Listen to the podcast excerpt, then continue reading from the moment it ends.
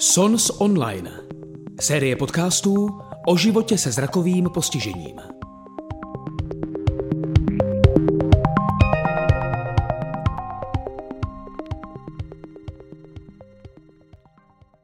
Já bych teda chtěla všechny uh, zúčastněné přivítat na dnešní besedě se Zuzkou Habáňovou o cestování. A já už tady vítám Zuzku Habáňovou, uh, nevidomou cestovatelku. Zuzko, ty jsi uh, chtěla, aby jsem tě nějak představila, ale já myslím, že nejlíp se nám představíš sama, takže já tě poprosím, zkus se nám představit a dobře. takže krásný večer, vážené posluchačky a vážení posluchači. Jsem, vás srdečně vítám a jsem ráda, že se můžeme dneska aspoň takhle online setkat. Tak abych nezdržovala, mé jméno je Zuzana Habáňová, mně je 45 let, Pocházím z takové malé vesničky na Olom, v Olomouckém kraji, z vesničky Kokory, nicméně už zhruba 17 let, 17 let už žijí v Čerčanech v Posázaví nedaleko Prahy. Já jsem 6 letech onemocnila cukrovkou prvního typu. Mm, od malička už jsem byla eh, závislá na inzulínu já jsem to počítala nedávno. Já jsem si za celý svůj život pichla zhruba 75 tisíc injekcí inzulínu do těla a zhruba tolikrát jsem se píchla uh, do prstu, abych si změřila uh, vlastně glykémii. Takže to je docela takové jako velké číslo. No, na mě to nebylo vůbec poznat, to nikdo netušil ani, že mám cukrovku. Jednu dobu jsem to i tajila jako puberták, teenager. O, nicméně já jsem dělala velice kvalitní, takový bujarý, prostě super život. A, ale když jsem pak v roce 2005 odešla za dobrou prací do Prahy, začaly se projevovat u mě už vlastně komplikace, které vznikají při dlouhodobém uh, trvání cukrovky. Uh, někomu uříznou třeba nohu, někdo bohužel přijde o ledviny a u mě se projevily ty komplikace oční. Uh, musím ještě podotknout, já jsem tady, když jsem odešla do Prahy, jsem tady byla úplně sama. Nikoho jsem neznala. A ještě jsem bydlela v takové jako vesnici za Prahou. Uh, nicméně uh, daleko, že jo, od přátel, 300 kilometrů od rodičů. A to jsem se jednou takhle v noci tady sama dívala o víkendu na televizi. A najednou, najednou jsem úplně přede mnou začala týct krev. To byla úplně jako řeka krve, jak z nějakého hororu. A No a mě praskla vchcéva uvnitř oka. Dostala jsem se k doktorově za, doktorově za pár dní, protože byl víkend. No a došlo u mě ke krvácení do sklivce a byla nutná okamžitá operace. Nám totiž nám diabetikum vyrůstají na cévách uh, uh, takové nové cévky, které jsou strašně křehké a praskají a krvácí. A já jsem v těch očích měla teda úplná klubka, úplně těch cév. To doktoři z toho byli teda hodně překvapení, že u tak mladé pacientky, mm, že tohle v očích prostě mám. O, šla jsem tedy na operaci, na takzvanou vitrektomii, kdy mi odstraní sklivec a ty špatné cévy. Nicméně o, jsem chtěla říct, ona se potom ten sklivec vyplňuje v lepším případě plynem, v horším uh, silikonovým olejem, což byl můj případ. Nicméně uh, ten stav těch mých cév byl tak špatný, že uh, u mě došlo k masivnímu krvácení a já jsem přišla prakticky, pozvinčila se mi sítnice a byla jsem, uh, na to oko jsem v tu dobu oslepla, to byl rok 2007. No, a teď jsem si začala uvědomovat, eh, že i když jsem viděla na to druhé oko zatím velice dobře, jezdila jsem autem, že mě čeká to samé. A byla to úplně taková tikající bomba v tom oku, ty moje cévy. A mně došlo, že když se ta další operace ne, vlastně nepovede, eh, že budu úplně nevidomá, což jsem si teda já nemohl, že jo, zatím vidoucí člověk nedokázala představit já člověk, který jsem milovala svobodu, samostatnost, jsem si uvědomila, že budu zřejmě muset být na někom závislá. Teď jsem nevěděla, kde budu žít, za co budu žít. Nechtěla jsem uh, žít s rodičma, už přece jsem byla dospělá. A začala jsem přemýšlet, že vlastně život pro mě nemá žádnou cenu. A musím říct, že tyhle ty myšlenky byly velice silné. Jediné, co mi drželo nad vodou, já jsem tenkrát, já jsem se hrozně uzavřela před lidmi, ale měla jsem nádhernou fenku rodeckého Ridgebacka, obrovskou. Mia se jmenovala. A to byl můj jediný takový přítel, uh, který se mnou ty útrapy moje psychicky snášel. Já jsem totiž se nechtěla nikomu svěřovat. Chtěla jsem, ať si mě všichni zapamatují, takovou tu veselou, optimistickou, bezstarostnou. Takže to prakticky nikdo nevěděl, ani rodiče. Já pamatuji si, že pak nastal den D, kdy jsem naposledy se projela svým milovaným autem. Naposledy jsem se na sebe podívala do zrcadla, jak detailně vypadám. No a jela jsem do nemocnice a ten den mi bylo přesně 30 let. A když jsem se potom následujícího dne po zákroku o, probudila a vlastně lékařka mi strhla náplas oka, jsem viděla, jsem viděla strašnou mlhu. Ale v té mlze eh, bylo cosi modrého, což jsem si vzpomněla, že je ta zářivě modrá zeď, jako která tam byla den předtím. A něco se pohybovalo a já říkám, paní docentko, to je vaše ruka. A ona říká, neoslepla jste, operace se povedla. A mě v tu chvíli začalo strašně znovu bavit život. Oh. Já jsem um, zůstala potom bydlet už v těch Čerčanech, já jsem se že nějak nevracela k rodičům, všechno jsem se snažila učit se sama. Já jsem teda nevěděla vůbec, na koho se obrátit. Já jsem netušila, že nějaké organizace existují, neměla jsem žádné informace. Ale měla jsem jeden velký problém. Já jsem odmítala nosit bílou hůl. A já jsem nechtěla být taková ta ocejchovaná, označovaná. No a ještě abych dodala, uh, já mám trubicové vidění uh, na jednom oku, vidím asi z 15%, periferie je nulová, tam nevidím nic. A v tom trubicovém vidění vlastně vidím ještě mlhavě, uh, protože tam mám v tom oku olej. Já hm, samozřejmě, to známe všichni, nerozeznávám obličeje, nevidím ve tmě, ale mám tu takovou tu trubici, takže nám se vlastně ta bílá hůl hodí. No, takže abych to se vrátila, odmítala jsem nosit bílou hůl, nechtěla jsem být označená, ocejchovaná. A myslela jsem si, že to na mě nejde vidět. Jenže když jsem šla zejména po Praze, já jsem zakopávala o schody, zakopávala jsem o lidi, ti mi nadávali, že jsem ožralá, svetovaná a mě to úplně ničilo, protože do té doby jsem vlastně byla strašně za dobře se všemi lidmi, než se mi to stalo s těmi oči. No a pamatuju si, jednou jsem scházela do podchodu v metru. Úplně jsem se křičoviče držela toho zábradlí. Nějaká slečna se na mě úplně tak jako s odporem dívala. No tak já jsem si teda taky s odporem tu hůlku vzala do ruky. A vyšla jsem ven a najednou se všechno změnilo. A najednou lidi mi začali pomáhat, lidi se na mě začali smát, všichni byli přátelští. A já jsem pochopila, že jsem konečně překonala tu svou blbost a ta bílá hulka mě otevřela uh, dveře k lidem. Protože se vlastně pohybuju často v takovém cizím prostředí, mezi cizími lidmi, tak oni konečně chápali, co mi je. A od té doby se mi opravdu nedala z ruky. A je to taková moje kamarádka. No tak jsem si žila dál docela spokojeně.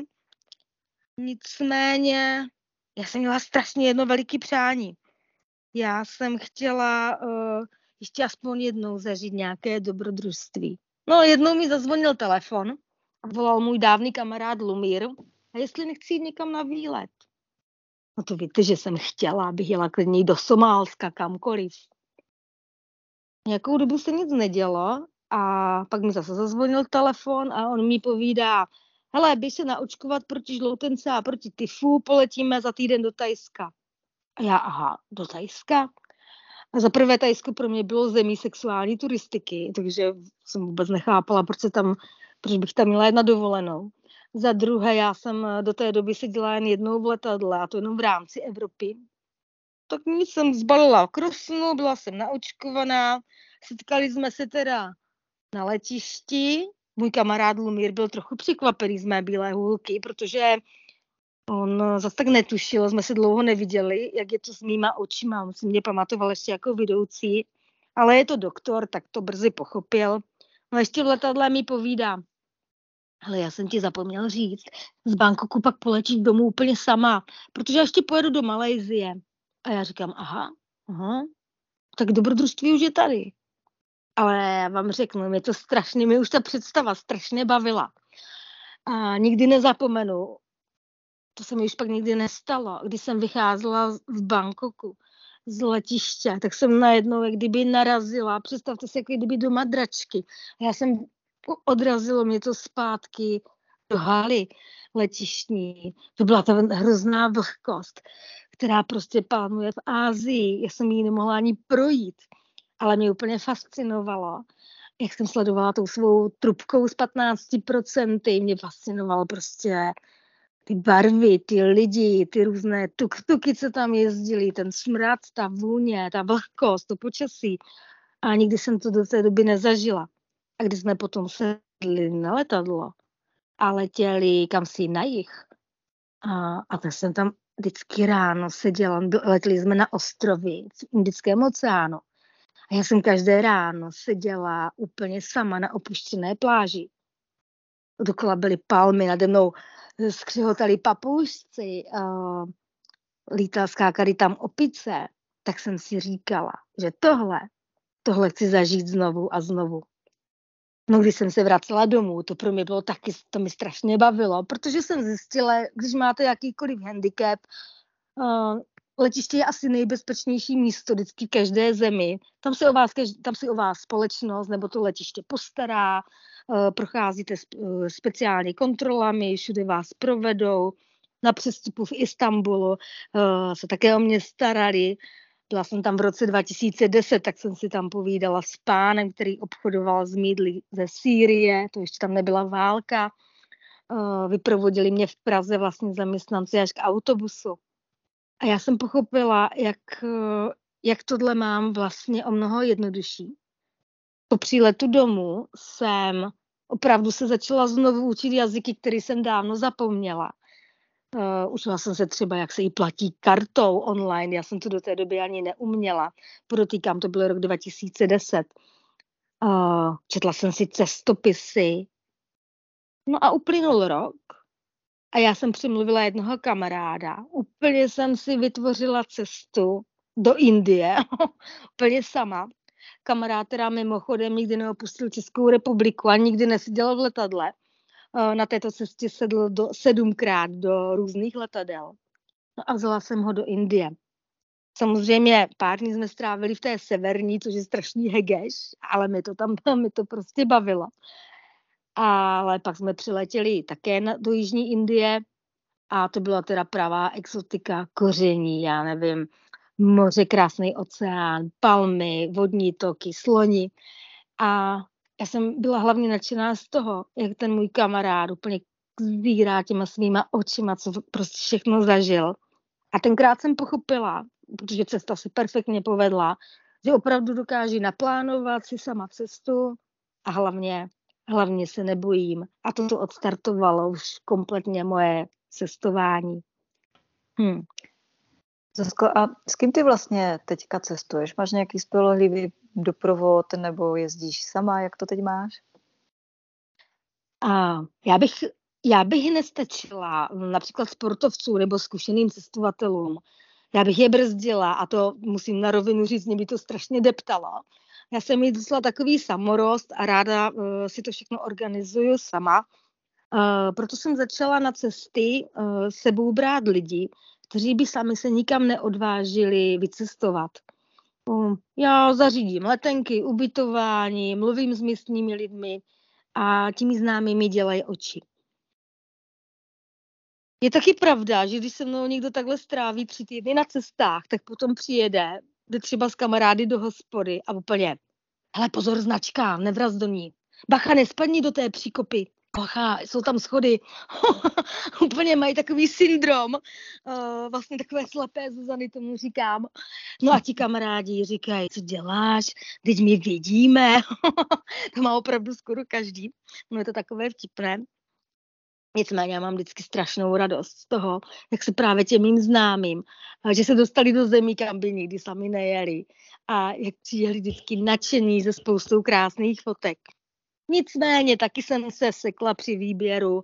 A já jsem jednou vzala, jsme letěli na Sri Lanku a vzala jsem dva kamarády. Co jsem teda pochopila, že číslo tři je fakt eh, jako blbý na cestování, protože jeden člověk zůstane vždycky tak nějak sám a v tomhle případě jsem zůstala já.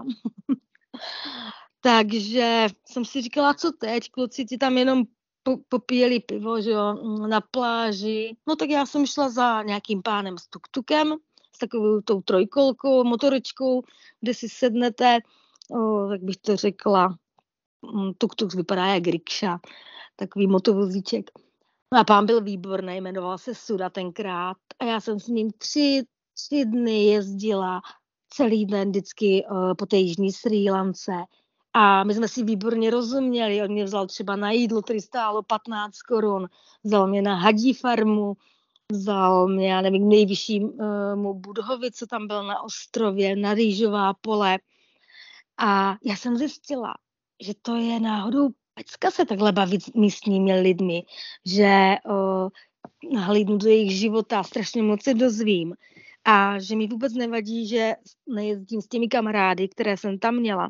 Potom ten jeden kamarád už pak odjel ze Sri Lanky domů a já jsem s tím jedním, uh, s tím takovým více arrogantnějším, pokračovala do severní Indie kde se mi úplně z toho bordelu, který tam viděl, zhroutil. To on nečekal. On mi to nevadilo, že já tam, já to jsem to houby viděla v té svojí mlzemi. A já možná jsem to věděla, že to v té zemi bude, takže jsem byla to připravená. A mezi námi už bylo takový napětí. My jsme projížděli celou severní Indii až k pakistánským hranicím. No a mě už tak štval, my jsme se navzájem už úplně nesnášeli, že já jsem ho tam nechala. Já jsem ho tam prostě nechala, sedla jsem si sama na vlak a mezi takové, do takové horší třídy a mezi Indy, mezi šest Indů nás spalo, tomu se nedá říct kupé, to bylo jenom mřížemi oddělené takové místo uh, v, ve vagónu. Tak jsem dojela do Dili a tam jsem si ještě trajdala sama, zařídila jsem si uh, let, uh, svoji letenku jako domů, své místo zvlášť. No a zjistila jsem právě tenkrát, že opravdu uh, dokážu cestovat i úplně sama. Uh, jsme se teda potom po letech potkali s tím kamarádem, my jsme se moc nebavili a on jedno mě zastavilo obrovský auto, že jo, bylo že jo, drahý.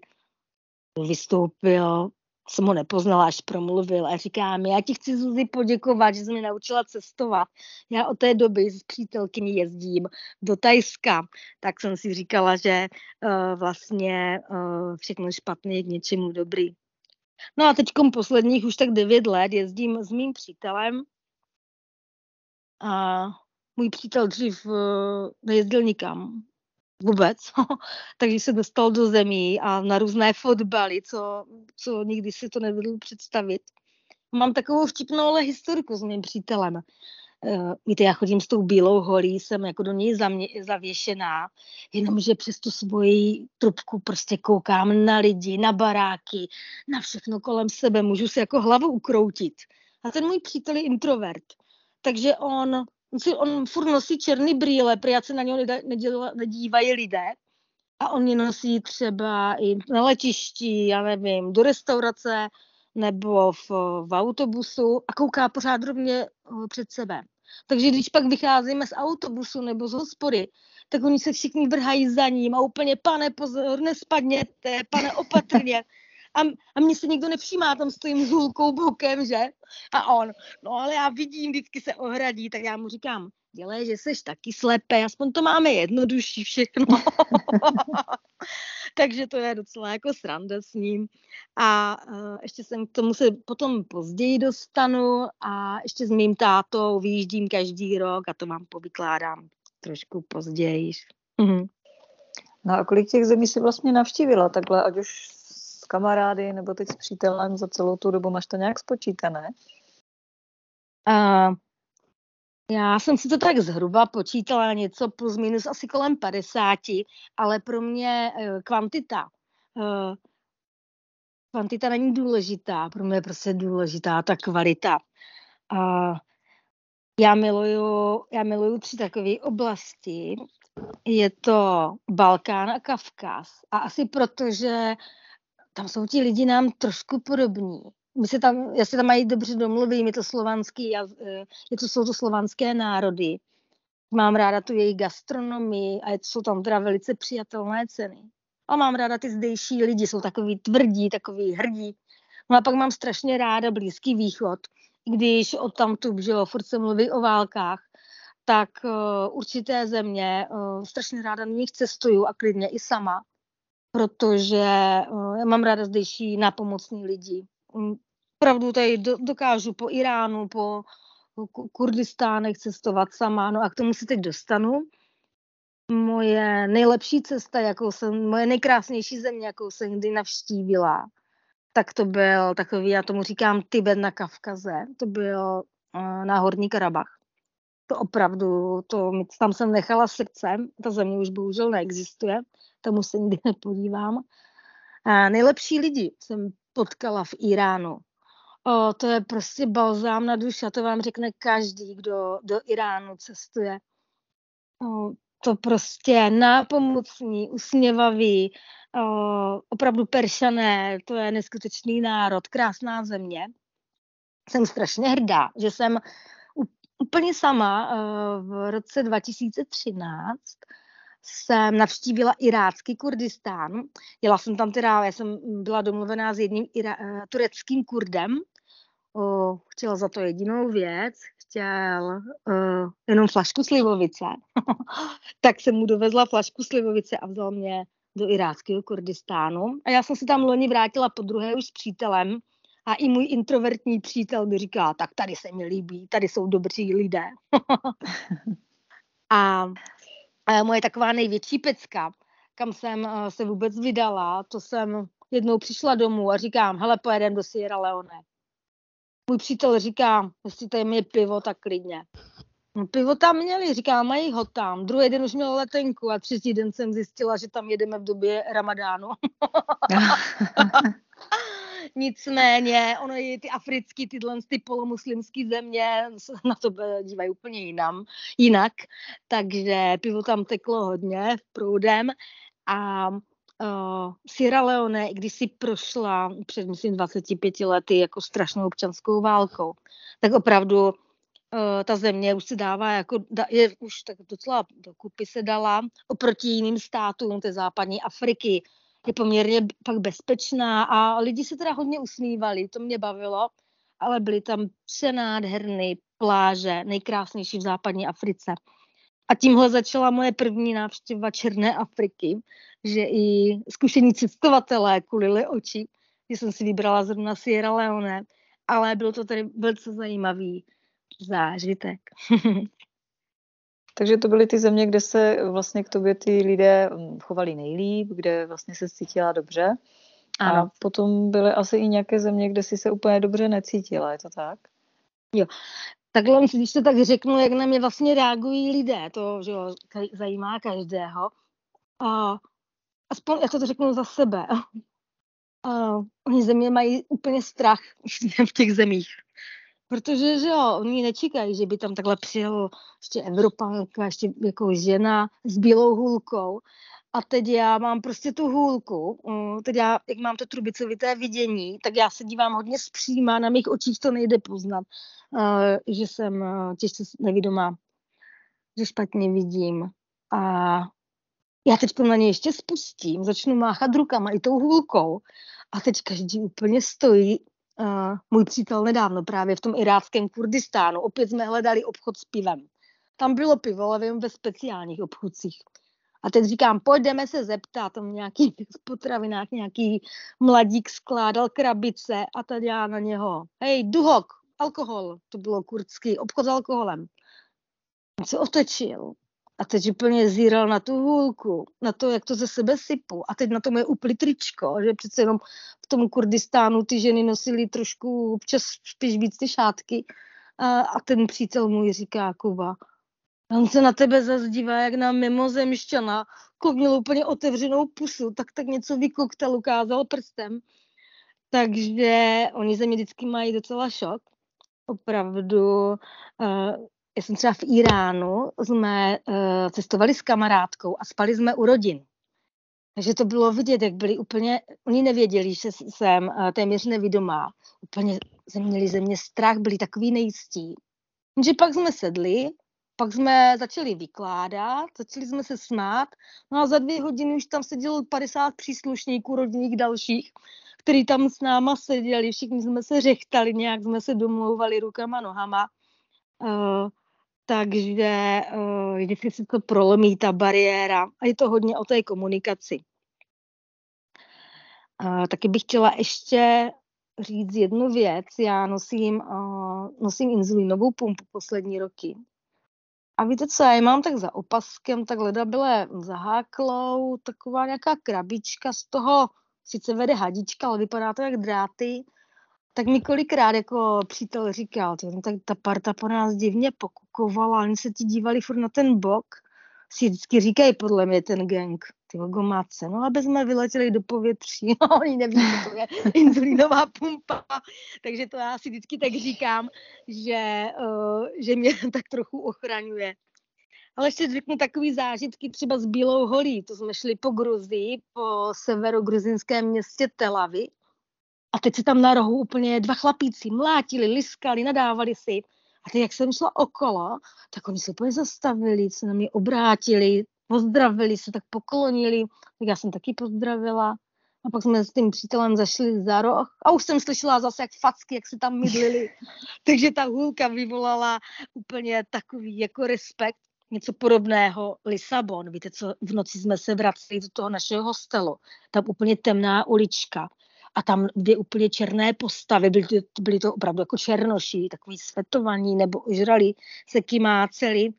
A to jsem se trošku zarazila, nicméně oni jak mě viděli, tak jsme procházeli s tím přítelem, tak šli úplně na bok a koukali do země, úplně se tam nějak drželi o tu zeď, aby nespadli, tak jsme taky prošli, uh, takže si myslím, že uh, opravdu, jak říkám, tahu, ale ještě další takovou historku, to byla taky dobrá. V Milánu, to byla naše taková první cesta s uh, přítelem. My jsme tam měli na Silvestra, když jsme se už potom po 12. chtěli vrátit na hotel, na hotel, tak jsme hledali autobus. A teď jsem tam viděla, že jo, vykřičený dům, nebo jak se tomu říká, prostě jako takový bordel, tam stála pěkně paní, taková ta matrona v korzetíku, v minisukni, co to šéfovala, kolem mě nějací dva její pikolíci. Říkám Kubovi, pojď se zeptat, kde je autobus. On tam nepůjdem přece. Říkám, pojď. Tak jsem došla s tou bílou hůlkou a paní se úplně na mě smála, hvizdla na kluky, Kluci šli s námi, ukázali nám autobus, a pak nám zamávali a utíkali znovu pracovat do bordelu. A na autobusové zastávce stály tři mladé holky a nadávali, že italsk, italky, že nejede autobus. Tak si zavolali taxika a na nás, pojďte s náma. jsme sebe koukali, tak jsme jeli. No nakonec jsme skončili v Miláně úplně v krásným takovým holčičím bytě u tří studentek, měli i ho, pokoj pro hosty, tak jsme tam do rána pili víno u nich, uh, nadávali jsme, tak učili mě italsky a nadávali jsme na korupci Berlusconiho, no a uh, pak jsme se ráno probudili krásným pokojíčku u nich aby jsme přišli na hotel ve 12, tak ten recepční, to jste se vrátili teď ze Silvestra a jsem se smála. Nás s holkama jsme zůstali kamarádky, tak to byl, to byl eh, hodně dobrý zážitek. Možná jeden takový špatný jsme jednou jedinkrát měli. My jsme byli ve Vídni na letišti, už jsme přiletěli a čekali na uh, ranní autobus do Brna. A teď jsme si tam vykládali, tam je opravdu prázdno, jako v noci, tma. No, I v té hale, kde jsme prostě čekali, tam je to obrovské. A teď k nám přišel takový, uh, prostě řekla bych, uh, ruskojazyčný, nebo jestli to byl Ukrajinec, Uzbek, nevím, uh, takový člověk. Já jsem si teda myslela, no, jak špatně vidím, že vyšel z ulic, přišel z ulice, že třeba může mít u sebe nůž nebo něco a začal nám říkat jako zasraní Češi a začal nám nadávat, že jsme Češi. zřejmě ho někdy Česká republika vyhostila, nevím. No a ten můj Kuba je prudérní, tak vyskočil, začal tak do něho a já jsem se lekla, že by ten chlapík mohl mít no, že ho pichne Kubu, ne, už budu mít po Kubovi, nebudu mít s kým cestovat. Říkám jenom tak. Takže já jsem se mezi ně vtrhla s tou hůlkou, metr a půl. Učdukla jsem toho chlapa, začala jsem ho mlátit hůlkou a začala jsem jak hysterka ječit, zavám policii a jestli chce ublížit nevidomé. A mi evidentně rozuměl, protože jsme mluvili oba slovansky tak se otočil a odešel. A nicméně pak mi říkal Kuba, že ten chlapík měl krosnu na zádech, že to byl cestovatel. Tak to bylo zvláštní. On se tam pak počasí objevil policista, že to viděl na kamerách, tak jsem mu vysvětlila, ale nic se nám naštěstí nestalo. Takže takhle. To máš, to máš i takovou zbraň tuhu, teda v tom případě. No mám, no. Dá se použít. Zuzi, a co v té Moldávii a v tom Ekvádoru? Tam z toho si neměla úplně dobrý pocit z těch lidí. Tam si měla taky nějaké nepříjemné zážitky nebo spíš jen takový pocit? Um, jo, to jsem říkala, že jediné, já, všechno je to o lidech. Prostě já úplně miluju ty, proto i cestuju abych poznala ty kultury. Já se strašně ráda směju a směju se s těmi místními. Ale kde možná dvě země, které mě tak zarazily, to byl Ekvádor. Tam přece jen ti lidé byli takový, jsou to, jsou to indiáni, oni se prostě málo smějí, byli takový chladnější. Takže já vlastně, že jsem byla v Ekvádoru, si ani, ani nespomenu na to. To bylo takové chladnější, no, komunikace. A pak Moldavsko, Moldávie mě zaujala, tam žijí národnosti, jsou to vlastně Rumuni. Podobně obyvatelé žijí ve vých, severovýchodním Rumunsku. A mi se ti lidi vůbec nesmáli. Já jsem třeba i oslovila paní na ulici, chtěla jsem se na něco zeptat a ona prošla, ani se na mě nepodívala. A samozřejmě taky jsme tam, jsem tam potkali někoho, mm, kdo se usmál, pomohl, ale opravdu strašně málo. Ti lidi neměli úsměv, byli takový, uh, byli prostě divní. Ale stačilo přejet přes hranice uh, vedle do Podněstří, což je neuznaná uh, republika a patří jako k Moldavsku, ale je pod silným vlivem Ruska. A žijí tam Rusové, Ukrajinci, uh, no a musím říct, že tam jsme přijeli a tam, tam ty lidé byli úplně jiní, byli veselí, tam se úplně řechtali, uh, prostě od ducha k uchu. Tam se mi teda musím říct hrozně líbilo ať to tam uh, mezi lidmi, ať to tam vypadalo uh, jako v sovětském svazu v 70. letech.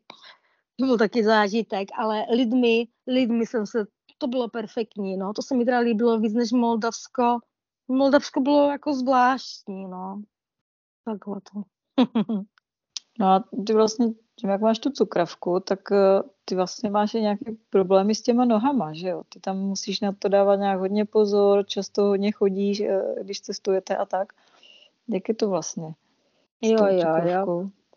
A co jsem si, uh, jak bych to řekla, uh, no jsem diabetik a stačí, máme přece jen tu cukrovku už téměř 40 let stačí sebe menší puchýřek na noze a za tři dny jsem měla černý prst. Samozřejmě já to nevidím. Přítel vždycky, o to máš dobrý, to máš červený, no už to bylo černý. Takže já jsem taková opravdu teda opatrná, sebe menší blbostička, už utíkám na chirurgii a opravdu no, se mi na prstu, nebo dvakrát se mi udělal prostě puchýř a za tři dny jsem přijela na chirurgii a oni říkali ještě dva dny, tak bychom vám prostě uřízli celý nárt. Lečila jsem si to potom antibiotiky a různými převazy, léky jako půl roku o, tu nohu. Takže tohle si na cestách dávám opravdu pozor. E, nicméně m, mm, právě s nohama se mi občas něco stává. E, pamatuju si, že jsme byli s kamarádkou na Filipínách a úplně poslední noc před odjezdem jsme se šli projít na pláž, písek. Já jsem najednou spadla, jo, ve tmě. Jsem neviděla na čem. A kamarádka začala křičet, že mám strašnou díru v noze. A já povedem, co řveš, mě nic nebolelo. Já mám takovou tu neuropatii, takže toho moc ne, nebo toho cítí málo. A když jsem došla na hotel, jsem si říkala, že se na mě všichni takhle strašně dívají s otevřenou pusou. On jsem si potom ve sprše sáhla na tu nohu a tam prostě díra úplně naholení obrovská tak jsem s tou zakrvácenou nohou šla do nemocnice, ale ono to bylo naštěstí povrchové. Nicméně, ono to opravdu vypadalo, uh, jak, jak kdybych měla vykouslé maso. Uh, oni mi to zašili, že jo, jsem za hodinu byla zašitá, už jsem zase pádila s nohou na pokoj. Ale vypadalo to tak strašně, že já jsem všem nakecala, že mě kousl v moři žralok. A opravdu mi to ještě do dneška uh, spousta lidí věří. Nicméně, ještě se mi v tom Ekvádoru, že se mi nelíbilo, stala taky taková věc. My jsme jeli, my jsme jeli na výlet do Amazonie na jednodenní a Uh, už ten chlapík, ten náš průvodce, on furt mu strašně pusa, on, ale moc si nevšímal lidí, takže když jsme šli takovou temnou džunglí kamenitou, kam si k vodopádu, tak samozřejmě, když se lidi vraceli, tak já jsem byla teprve na začátku a on jako, jestli špatně chodím, Říkám, ne, já blbě vidím. Tak teprve tak pochopil, že ta bílá hůlka není treková. no, a tak jsme různě tam pobíhali ještě po Amazonii a závěr byl krásný na kopci, nádherná vyhlídka na prostě na, to, na ty řeky, na ty řečiště, jak do sebe se vlévají. Je krásný. Tam vysela houpačka. A on, tak co, kdo se půjde zhoupnout? No já vůbec nevím proč, já úplně, já, já, já se chci zhoupnout. tak uh, jakože je to průšvih, uh, jsem si jako uvědomila, až jsem lezla na to desetimetrový lano, na jehož konci bylo jen malinkatý, uh, malinkatý dřívko, malé prkínko. Ale průser byl, že těžiště té houpačky bylo přímo na tou 300 metrovou propastí, kde pode mnou byl prales, džungle, hadí, voda, nevím co. Nebylo to těžiště přímo nade mnou, kde je pevná země. A já jsem tak dobře, tak jsem se začala houpat a teď, já mám hrozně ráda zipliny, to se zaháknete a jedete třeba pevně, jste na tom háku a letíte, jedete potom, potom údolí, no jenom, že houpačka to letíte vzduchem. Já jsem měla žaludek až někde, já nevím, v mozku. A jakože ten pán na mě křičí, ať zvednu nohy, co jsem vůbec neslyšela. A zvednu nohy proto, že tam byl takový dřevěný mostek takže já, když jsem se blížila po zoupnutí zpátky k lidem, tak jsem nohou narazila úplně do toho mostku. To se mi jenom zatemnilo. To jsem se hned probrala na tom laně. A při druhém zhoupnutí už jsem měla nohy zvednuté a pán mě radši odchytl. Uh, chudák, když jsem se potom za ním jako vůbec jako nějak blížila, pajdala, protože jsem tu nohu měla naraženou, ale ne naštěstí zlomenou. Naštěstí zase ta noha to přežila tak když jsem se k němu blížila, tak on vždycky přede mnou ten náš průvodce utíkal a úplně celou cestu pak autobusem už seděl potichu. Chudák, jak zmoklá slipka, ale pak, jsme, pak jsem mu dala něco o cesty, aby nebyl tak traumatizovaný. Takže naštěstí s těma nohama uh, uh, zatím to vždycky skončilo dobře. Ještě bych chtěla říct, uh, měla jsem, mám ještě takovou druhou věc, a jak, ani nejde o ty oči, ale jak jsem diabetik. Stalo se mi to pak naštěstí až už jenom s přítelem, který tohle zná. Já jsem na těch cestách mu párkrát upadla do těžkého hypa, že jsem mě opravdu nemohl zbudit. Nejlepší, když se nám to stalo na letišti, když jsme čekali na odlet. Už se mělo nastupovat do letadla. A já jsem najednou usnula. Já jsem vždycky jak mrtvola, já jsem strašně studená, mám úplně mokrý pot. Uh, samozřejmě nevnímám, Mám, o, jednou mi měřili teplotu, měla jsem 33,6, to si pamatuju. A, jenže přítel už ví, co a jak, tak měl u sebe glukagon, to je takový tekutý cukr, pichl mi to do stehna a já za dvě minuty jsem otevřela oči, říkám, co je? On, dobrý, jdem do letadla, chudák spocený. Uh, naštěstí on se uměl, uměl vždycky zareagovat a já už jak mám pumpu a, a vlastně mám na té pumpě senzory, uh, tak tohle se mi od té doby nestalo a ta pumpa, to je výborná věc, uh, ta mě vlastně sama hlídá. Takže hold, uh, hypoglykémie provází diabetiky, ale už se dají korigovat a um, vyhýbám se jim. Je to hlavně potom problém pro ty, co se stojí se mnou. Hmm mi tak napadá, že vlastně by bylo asi možná dobré mít s sebou vždycky něco, kdybys byla někde sama, něco se ti stalo, aby ti lidi viděli, co s tebou vlastně je, že jo? Tak možná jako díky té pumpě už asi nějaký zdravotník, asi mu to dojde, že? kdyby se to, to stalo, ale, no. ale takhle vlastně, když si cestovala třeba sama po té Indii, tak si nevím představit, že kdyby se něco takového stalo, tak mm. vlastně by lidi věděli, jak zareagovat. Tak je vidět, že máš i štěstí na těch cestách. Ano, ano, ale já jinak chci říct, já sebou, já, když jdu k popelnicím, já mám u sebe furt eh, třeba v Česku kofolu a mm. v, v cizině něco sladkého. A já to teda na, eh, opravdu na sobě cítím, ale tohle jsem už asi byla tak vyčerpaná. Jo, bylo to štěstí, že tam byl se mnou ten přítel, určitě. Mm. No a jak je to s těma poutěma? Protože ty kromě toho, že cestuješ takhle různě po exotických zemích, tak vlastně máš ráda tu chůzi, poutě a podobně. Tak jak k tomu se dostala, jak ti to vůbec napadlo a s kým chodíš a kde vlastně všude si šla pouť? A to je vlastně taková ta kapitola, co jsem se k ní chtěla vrátit. Já jednou ročně, už od roku 2014, vyjíždím s mým tátou On tenkrát měl takový špatný období, on byl takový chudák úplně, už šel do důchodu, no a já mu jednou povídám, hele tati, nechceš se mnou jít na půl do Santiago de Compostela? A on vůbec nevěděl, o čem mluvím. On to nikdy neslyšel, nikdy nevěděl do zahraničí sám, ještě s Krosnou, jako bez cestovní kanceláře. A já jsem totiž věděla, já jsem tu původně už oblídlou a jediný, kdo by to se mnou zvládl, a kdo by to se mnou prostě vydržel, že je můj táta. Ale se opravdu vyrazili, to jsem byla překvapená, jsem úplně byla šťastná. Letěli jsme do Porta a vydali jsme se právě tou portugalskou cestou. A dávali jsme strašně moc poutníků. A oni vždycky volali, hola, bon camino. A tata říká, co to říkají? Říkám, tati, oni říkají, ahoj, šťastnou cestu. No táto za tři dny už na každýho, hola, bon camino. A přišli jsme do Santiago před katedrálu, kde je kdyby takový cíl té cesty. A říká, rozhodil ruce a říká, tolik pozitivních lidí, tolik jsem v životě nepotkal. A od té doby je úplně veselý, on se úplně proměnil. Plánuje cesty. A my jsme vlastně spolu prošli ty tři největší evropské, což byla do Santiago, pak to byla Via Francigena do Říma a pak jsme šli uh, stezku svatého Olafa do Trondheimu v Norsku.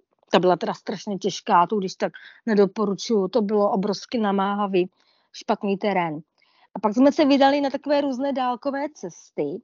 Jsme procházeli vnitrozemím Andaluzie mezi bílými vesničkami po stezce GR7 a potom jsme šli spolu jednou turecké likýskou stezkou, kdo jste byl třeba v Antálii, v Mule, tak to jsou ty hory nad váma, nad pobřežím, tak. Nicméně to už vůbec nedoporučuju, to je spíš pro horolezce. My jsme to ale obešli po normálních cestách vesničkama. Letos jsme dali uh, stezku Dingle v Irsku a ještě bych teda vzpomněla uh, polskou cestu, ta se jmenuje stezka od hnízd vede z Krakova do Čenstochové, má asi 200 kilometrů. A tam měla výborný terén, takový krásný cesty, lesní, písčitý, o, žádné kameny. Takže pokud byste třeba chtěli takhle vyrazit, doporučovala bych tu polskou, dokonce jednou ročně, uh, protože to je vlastně cesta, jak bych to řekla, poutní pro věřící lidi, tak myslím, že v srpnu se celý týden tam pořádají pochody, účastní se 10 tisíce lidí desetitisíce.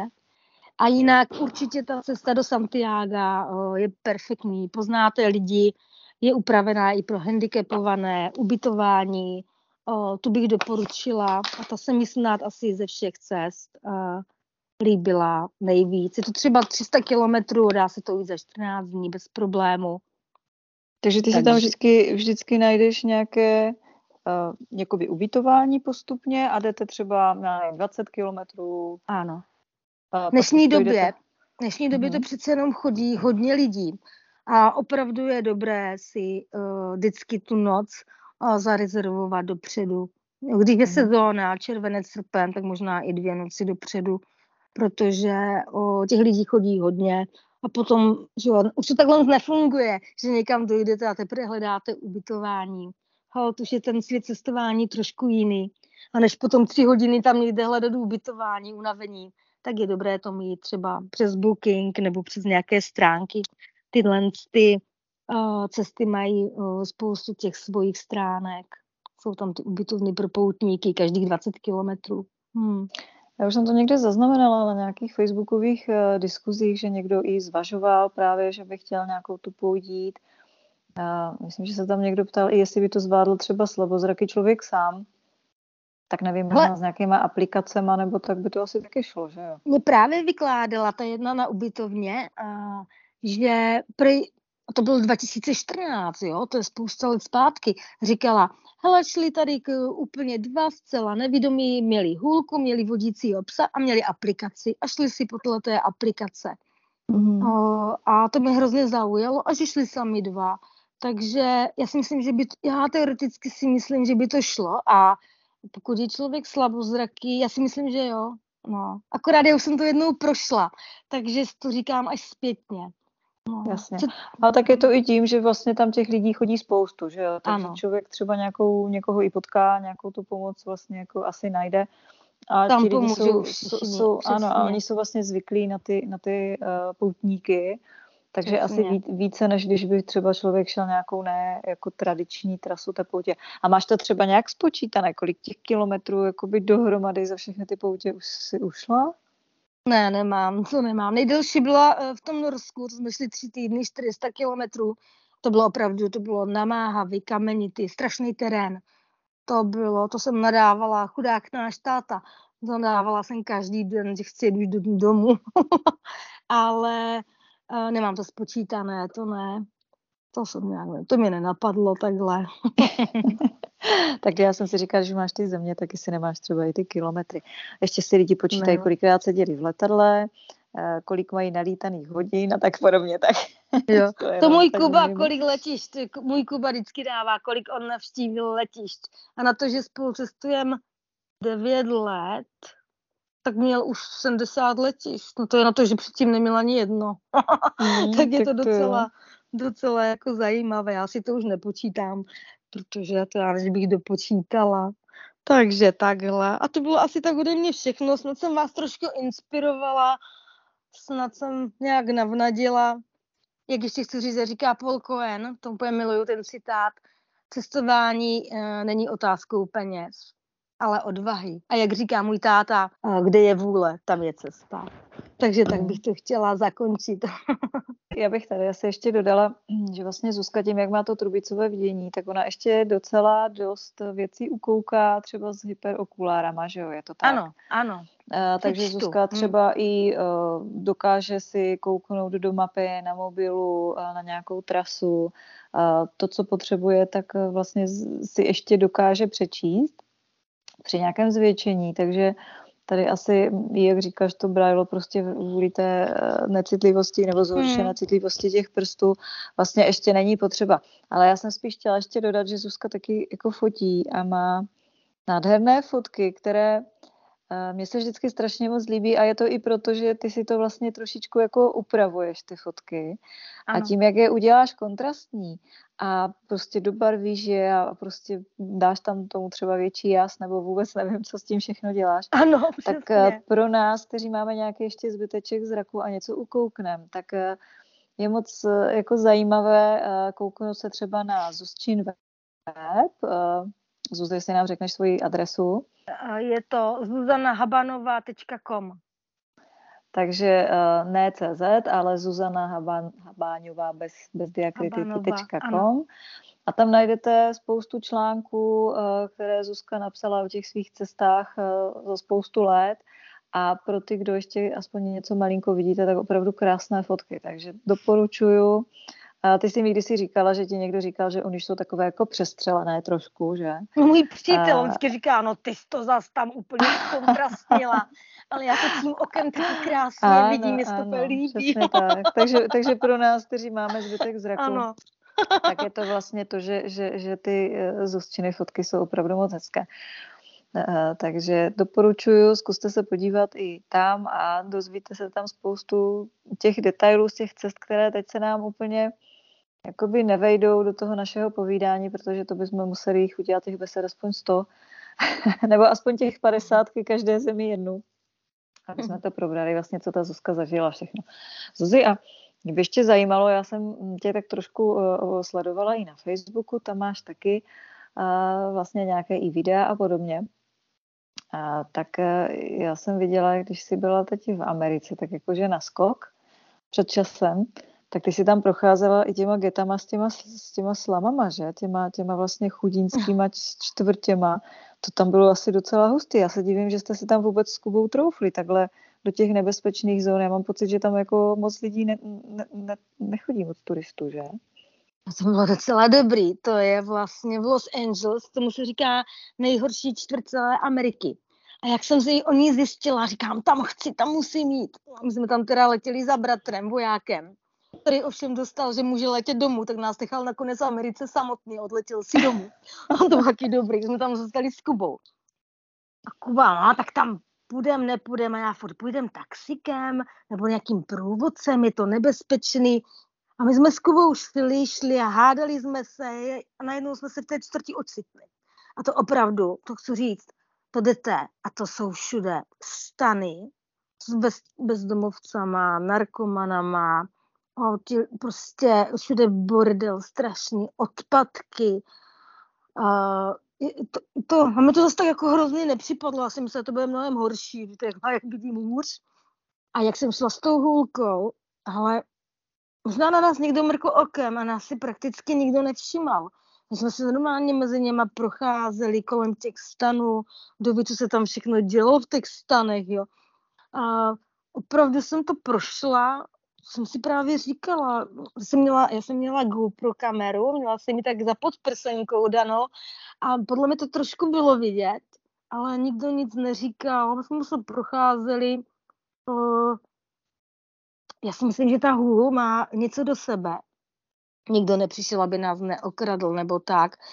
No bylo to jako zajímavé zase vidět, jak ty lidi žijí na okraji společnosti, to bylo, bylo to prostě jako zážitek, no. Jako a, a tam, bych... tam prý i, i hrozný no. smrad, že jo, z těch odpadků a, a výkaly a, moč, a všechno. Tak no moc, ale teda chci říct, my, jsem byla, my jsme se šli teda projít do toho slavného Hollywoodu, no ten chodník, já jsem, jsme šli po tom chodníku a já jsem všude cítila jenom moč a trávu. Tam všude v Americe, nebo té, v té Kalifornii, jsem cítila trávu.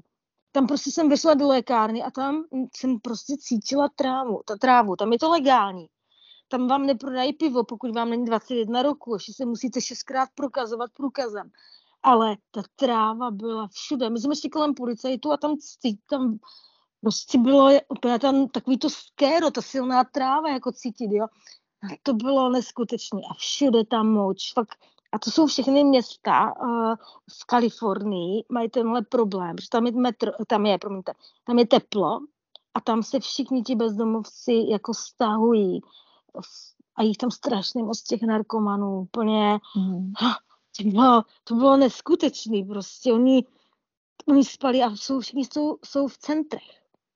Centrum každého mm. města je plný fakt stanů, uh, tam jdete do obchodu s, já nevím, Gucci parfémama a vedle vedle spí bezdomovci, ve stanech. Mm. a dávají si tam drogy, no. Je to, je to co ty město teda jako takový šílený. Ale já jsem si to mm-hmm. prošla, se se neuvědomovala, já pojď, Kubo, a ještě půjdem sem a on, já už si chci někam koupit pivo a já, tak ještě mrknem tady za roh, třeba je tam víc bezdomovců. já jsem vůbec nepřemýšlela, jestli nám tam něco stane, protože já si to nevšímal. No to mm-hmm. prostě, oni si tam řešili svoje v hloučkách. mm-hmm. Tak je možné, že oni tam takhle běžně nevidomého zvolí nepotkají, tak možná jako koukají na tu víš, jako, že kdybyste třeba tu hůl neměli, tak by měli Určitě. tendence hmm. vás jít třeba okrást, nebo vám jít nabídnout hmm. drogy, nebo prostě něco takového, ale tím, že ty si asi pro ně byla takový jako exot, tak Určitě, si jako no. spíš jako e, prohlíželi, možná si někdo myslel, že si nějaký přelud. No a musím říct, že se někdy pouštíš teda opravdu na takové jako odva- e, pro, mě, pro mě s velkou odvahou docela nebezpečné místa, Cítila jsi někdy ještě jako, že by si se vyloženě cítila v nebezpečí v nějakém státě, v nějaké zemi nebo někde takhle, že by si říkala, ty tady fakt jako, hlavně ať už jsem pryč? Mm, ne, ne, nikdy. Nikdy. Já mám, uh, chtěla bych říct, teda já se jako bojím o sebe jako o ženu. Já nikdy uh, neriskuju, že bych eh, se vydala třeba s nějakým cizím člověkem a, nebo i sama na opuštěný místa a i když jsem někdy teda skysla sama, tak třeba uh, po tmě, jo, se z toho mám respekt, ale ani my s Kubou nechodíme jako po nocích. My jsme už takový peciválové, my si to projdeme přes den, koupíme si vinčo a pivko na pokoj a potom už si tak, jak se setmí, vegetíme na pokoji, no. Mm-hmm. Takže i tím si vlastně zajistíte trošku tu bezpečnost, no, že no. vlastně no. večer je to, je to všechno asi... Já mám respekt tomu, já se pamatuju v tom Ekvádoru, ve městě Kito, tam už se stmívalo a tam uh, ty obchůdky, uh, oni byly otevřeny, ale dali přes dveře mříž a prodávali jenom přes mříž. Z toho mm. jsem měla, to Kito bylo takový, mně připadl Ekvádor trošku takový nejhorší z té Jižní Ameriky, bezpečnostně. Mm. Hmm, to zase musím říct. Ani Kolumbii jsem se takhle se neměla tak blbý pocit, ale my nechodíme prostě po setmění. No. Mm-hmm. Zuzia, zvládla bys nám aspoň tak trošku vyjmenovat ještě ty země. My jsme tady slyšeli Moldávie, Kolumbie. Co ještě? Zkus nám tak říct. Když opominu mimo ty evropský, jo, takový ty základní evropský, kde třeba, že Bosna, Albánie, takhle. Ale hm, tak počkejte, Ekvá, Ekvádor, Kolumbie, Mexiko, USA, potom třeba, že jo, Indie, Indonésie, Sri Lanka, Tajsko, Filipíny, Sierra Leone, Maroko, Turecko, Irák, eh, Kosovo, Albánie, Bosna, Hercegovina, Azorský ostrovy, to je samozřejmě Portugalsko, tam jsme byli snad asi několikrát, je krásný. No a potom jsou to už takový, mám i těch evropských, no. Pak třeba Náhorní Karabach, tam mám započítaný Gruzie, Arménie, já to mám všechny někde všechno napsaný, ale to jsem asi, asi jsem tak nějak spočítala. Nicaragua, jo, Nicaragua, to jsem byla, to jsem byla po té Americe. Tam jsou takové dva ostrovky, jsou v Karibském moři, které patří Nicaraguji a jsou úplně jiný. Žijí tam uh, spíš kreolové, tak oni jsou takový namíchaní, už indiáni černí spíš černí obyvatelé, takový krásní černoši a černošky, ty byly nádherný, krásný. No a to jsou dva malinký ostrůvečky, kde opravdu ještě uh, kam nedošel takový ten turismus, velký hotely. Co jsme bydleli prostě v takových chaloupkách, bungalovkách, uh, prostě na pláži. Po těch ostrovech se chodilo jenom pěšky a to bylo tak strašně zajímavé. To bylo krásné, no. To nebylo jak Barbados a takhle, když tam bych třeba taky jela samozřejmě. Takže to byl hezký zážitek z Nikaraguji. A třeba co ještě, já třeba nemám ráda a mám takové jako nepříjemné zážitky, je hmyz tady v těch jižních zemích, takový ty prostě pavouci velcí a nějaké takové ty lítací potvory, jak ještě na to pořádně nevidím a teď nevím, co to no. je. Setkala se s někdy s něčím takovým, že by fakt jako prostě někde pavouk nebo prostě něco takového hnusného, nečekaného, šváby? No, to třeba, to vidí můj přítel a on se toho bojí víc než já. Takže ho vždycky chytnu někde venku, jak tam něco zabíjí botem, to je nějaký obrovský šváb a on mu stejně uteče. Ale teď se mi Nikaragu jednou stalo, já jsem byla v koupelně a něco na mě skočilo a odskočilo. A já si myslela, že je to pavouk. No a to byl nějaký obrovský šváb nebo něco takového, nějaký velký uh, hmyz. My jsme ho pak zahnali do do sprchy a ono to vlastně vedlo ven, ta výlevka. Mm-hmm. Takže my mhm. jsme to takovým tím zbonem uh, zadělali, ale já, víš, já to nevidím. Uh, takže tak, to moc neřešíš. Je mi to, já to vůbec neřeším. Já jsem schopná, kdyby tam lhad ležel na cestě, na to chytnout, mm-hmm. že je to klacek. No. Mm-hmm. A takhle doma, když se nad tím zamyslím, tak se toho strašně bojím. Ale když jsem na té cestě, mi to vůbec nenapadne. Mm-hmm. Já to Neřešíš. vůbec, no. Mm-hmm. No já si na to Luzi... nespomenu naštěstí, no. Mm-hmm. A máš nějaký svůj sen, kam by si se fakt chtěla podívat, jakože to třeba není teď úplně dosažitelné, ale, ale je to něco, co by si moc chtěla? Jo, já jsem dlouhodobě toužila jít do Sýrie. Já jsem se opravdu pokoušela několikrát o výzum. Já tam mám známýho, co pracuje v televizi v syrské. Dokonce jsem i u ambasadorek Eva Filipy se přimlouvali a já prostě nevím teda, proč mi to výzum nedali. Tak tam by se chtěla určitě podívat. Tam teď turisti můžou jezdit, ale musíte vždycky mít agenturu. Mm-hmm. A ono to teda stojí docela dost peněz, ono to vyjde třeba na tisíc dolarů. Uh, no ale počkám si, až budu mít nový pás. A mm-hmm. kam bych chtěla, to je těžké, těch zemí je hodně, takový komory mě zajímá, to totiž nikdo nezná. Uh, chtěla bych si projet celou Nikaragu, no to je hodně o těch financích, na to každou cestu prostě musím jako opravdu našetřit.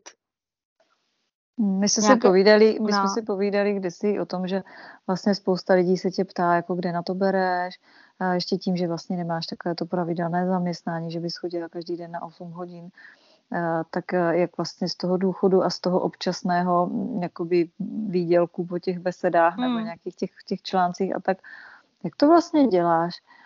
Já to vím teda, ale pojď to říct těm ostatním, jak vlastně se člověk, i když ty příjmy moc nemá, tak jak vlastně může cestovat? No jasně, a mi se většinou ale ptají lidi, co znám tady, jako, co chodí třeba do práce, ale mají, mají obrovský auto, minimálně dvě většinu, mají třeba barák a mají děti, což kdybych měla já, tak samozřejmě na to si už ani neušetřím, si myslím takhle. Nebo bych jednou ročně na dovolenou. A takhle já všechny tyhle věci, eh, všechny tyhle peníze si vlastně můžu ušetřit a my opravdu s přítelem, my opravdu jako doma šetříme. My žijeme hodně asketicky v Česku a, a potom, potom si to užijeme všechno na těch cestách. A já necestuju úplně low cost, eh, ale necestuju ani nějak draze. V základě koupím si levnou letenku, co nejlevnější, a tak jsem si třeba koupila do Záhřebu za 250 korun z Bratislavy. Uh, to vlastně, uh, tam, tam to strašně dobře lítá, kolikrát jenom za 10 euro.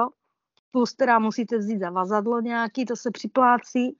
Tak vemte si za 250 korun jsem doletěla do Záhřebu v Chorvatsku a my jsme to pak síli do Bosny Hercegoviny. Takže to bylo kousek. No a na těch cestách eh, prostě utrácím tak středně.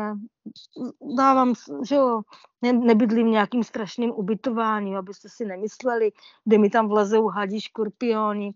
Mám hrozně ráda uh, penziony a mám hrozně ráda hotýlky, kde je recepce. Protože já můžu na tu recepci přijít a můžu si tam s nima vykládat, já jsem s nima vždycky hned s kamarádím, nemám ráda třeba bydlet moc přes Airbnb, kdyby jsme byli třeba úplně sami. Já potřebuju nějaké ty informace, ale taková ta střední, zlatá střední cesta, aby to nějak i vypadalo. Přece už taky jsem taková, už ani nebydlím u lidí, jak dřív. To se jim mhm. pak musíte zase věnovat. Já už mám ráda soukromí. A ten můj Kuba je introvert, no, ten se nikým vykládat nebude, takže Jasně, vlastně ty, když jsi cestovala dřív, tak si využívala ty, ty možnosti, že si vlastně jela k někomu domů, tam tě ubytovali ano. a případně tě nějak eh, provedli i nějakou částí, ano. že jo, něco zajímavého ti ukázali. A ty si potom vlastně měla někoho takhle i doma, že jo, vlastně na no, oplátku. No, samozřejmě a já jsem to i provozovala, protože jsem tenkrát bydlela sama v Česku. No a já mhm. jsem během roku tady měla lidi úplně z Mexika, já nevím, z Izraele, z Iránu, z Jižní Koreji, z Brazílie, z Turecka, no to bylo z Polska, to bylo opravdu no, výborný a zůstali jsme se spoustou lidí takhle v kontaktu a dokonce byl u mě jeden student, eh, fyzioterapeut z Turecka, a já, když jsem se z Iránu vracela, tak jsem uh, se zastavila u něj a on, on zrovna dokončoval školu, měli takové ty závěrečky, závěreční oslavy, tak jsem s těma vysokoškolákama tohle zažila. To bylo hodně zajímavé. Bylo to na západě Turecka, bylo to tam na jeho západě, jak je moře, Bodrum a tam. To bylo perfektní, takže jsem to taky využila. No. Ty hodně mluvíš jako o tom, že si vlastně s těma lidma povídáš. Tak jak jsi na tom jazykově? Jo, jo, jo. Mm. Já mám takovou tu, já si to mluvím anglicky, ale mám takovou tu turistickou angličtinu. Nejlíp si rozumím, že jo, s takovýma Turkama, Indama, nebo s těma, kteří umí stejně blbě jako já. to si opravdu rozumíme. Jako v, Am- jako v Americe jsem, já jsem jim prostě nerozuměla v Americe. Já mhm. ještě jsem taková, já si umím o všechno říct, ale já nevždycky rozumím, tak já jim všechno mm-hmm. odkývu, ale no, ale domluvím se docela, domluvím se rus, rusky, španělsky, možná i trochu německy, to jsem se kdysi dávno učila. Samozřejmě nemluvím úplně jak rodilej mluvčí, nějak dávám ty věty dohromady a španělštinu mám moc ráda. Musím si to jiný jazyk vždycky ale zopakovat před cestou. Mm. A vždycky se naučím spoustu frází dané země. Třeba fakt kur, kurčtina mě bavila, nebo perština, jo, to bylo super, nebo indonéština. Ale jsou jazyky, které, já nevím, albánština, to, to, to bylo úplně strašné. Arabština se taky neumí nic naučit, no. To je těžký na mě. A ono je to asi u tebe i o tom, že ty se vlastně nebojíš mluvit, že tobě to nevadí, no. že to řekneš blbě, ale hlavně, že dostaneš jakoby to co, to, co potřebuješ, nebo že se domluvíš. Tak to mě se na tobě strašně líbí. Já bych tady jenom ještě, než úplně skončíme, tak kromě těch tvých stránek jsem chtěla připomenout i film, kde tě taky můžou vlastně z části vidět lidí, tak jestli nám řekneš jenom úplně kratičce už tak jako ano, poslední ano. pár informací o tom filmu. A to vlastně režisérka Jana Ševčíková, ona natáčela film o životě nevidomých a slabozrakých a účinkovalo nás tam pět e, vlastně těch aktérů, určitě znáte třeba Ondru Zmeškala, byl jeden z nich. No a já jsem, ona chtěla e, jako natočit, jak sama cestuji. No ale já jsem si dupla, ona, že pojedeme na Slovensko, já jsem řekla, že ne, že chci muslimskou zemi nebo Indii. No tak jsem nakonec, že já jsem nikdy nebyla v Jordánsku, říkám, tak pojedeme do Jordánska. No tak jsme tam jeli, tak ona nechtěla režisérka, pak konec jsem ji přemluvila, ještě nikdy nebyla v muslimské zemi.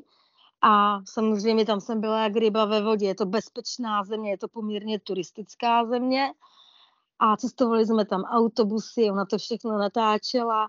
A tam se mi líbilo, tam jsme cestovali po pouští Vadira, no, nádherné, úplně překrásné pouští. A jak přece, jak mám to trubicové vidění, jsem koukala, jak tam se jezdí v džípech po té poušti. A mě to úplně napadlo. Šla jsem za tím naším průvodcem, říká Mahmude, a já jsem dřív jezdila hodně autem, půjč mi auto, já se tady nikde nenabourám, tady jenom písek. A on mi opravdu ten svůj koráb, svůj jediný majetek půjčil, seděl vedle mě. Že on to zapaloval nějakýma drátama, to neměl ani klíčky, jsem pospojoval dráty. A já jsem si opravdu jsem, uh, opravdu jsem jezdila v autě a po desíti letech tou nádhernou pouští. A byla jsem strašně šťastná. A to, a to je i v tom filmu. Mm, a nicméně takže... režisérka, jenom jestli můžu říct, ona nechce dát ten film do televize, do české televize, teď to jsem tam proběhne někde v kinech, protože je to spíš takový dokument, i když třeba hudebně krásný, a, tak není už takhle nikde moc zhlédnutí. Ona ho počase přidá na ty své stránky, kde, vždycky, kde má ty filmy ke stáhnutí třeba za dvě eura, to až časem. Mm. Mm. Tak já bych už možná připomněla, že ten film se jmenoval Ti, kteří tancují ve tmě. Já jsem na tom teda byla na tom filmu a musím říct, že se mi to moc líbilo, akorát se mi zdálo, že jste tam měli, nebo že ty jsi tam měla strašně málo jako prostoru, že tam mohlo toho zaznít ještě víc, že by to bylo takové veselější, ale kdo jste neviděli, tak uh, zkuste zapátrat, jestli ještě někdy by se nedal vidět, teď možná asi v těch kinech ne, ale taky si časem bude někde na mm. internetu. Já jsem si, já jsem si kdysi říkala, Zuzi, že ty by se s tím možná mohla i živit, že by si mohla vlastně lidem uh, pomáhat tady ty Eh, cesty naplánovat nebo jako poradit a tak podobně, že možná by se našli zájemci, kteří by o tom měli zájem, kteří neví co a jak a ty už přece jenom těch zkušeností máš spoustu. Tak můžeš zvážit, jestli třeba i tohle by... říct, ale bys... jasně, no. Mm, tak jo, mm. super. Tak Zuzko, já vám děkuju, přeju ti spoustu dalších úžasných zážitků, a ať, ať potkáš spoustu lidí, kteří ti zpříjemní tvoje cesty a ať se máš na těch cestách co nejlíp. Takže užívej a děkuji moc, že jsi tady byla s náma. Já vám také děkuji. Mějte se moc hezky, opatrujte se hlavně. děkuji. Tak jo, pěkný večer, nashledanou. Krásný večer taky.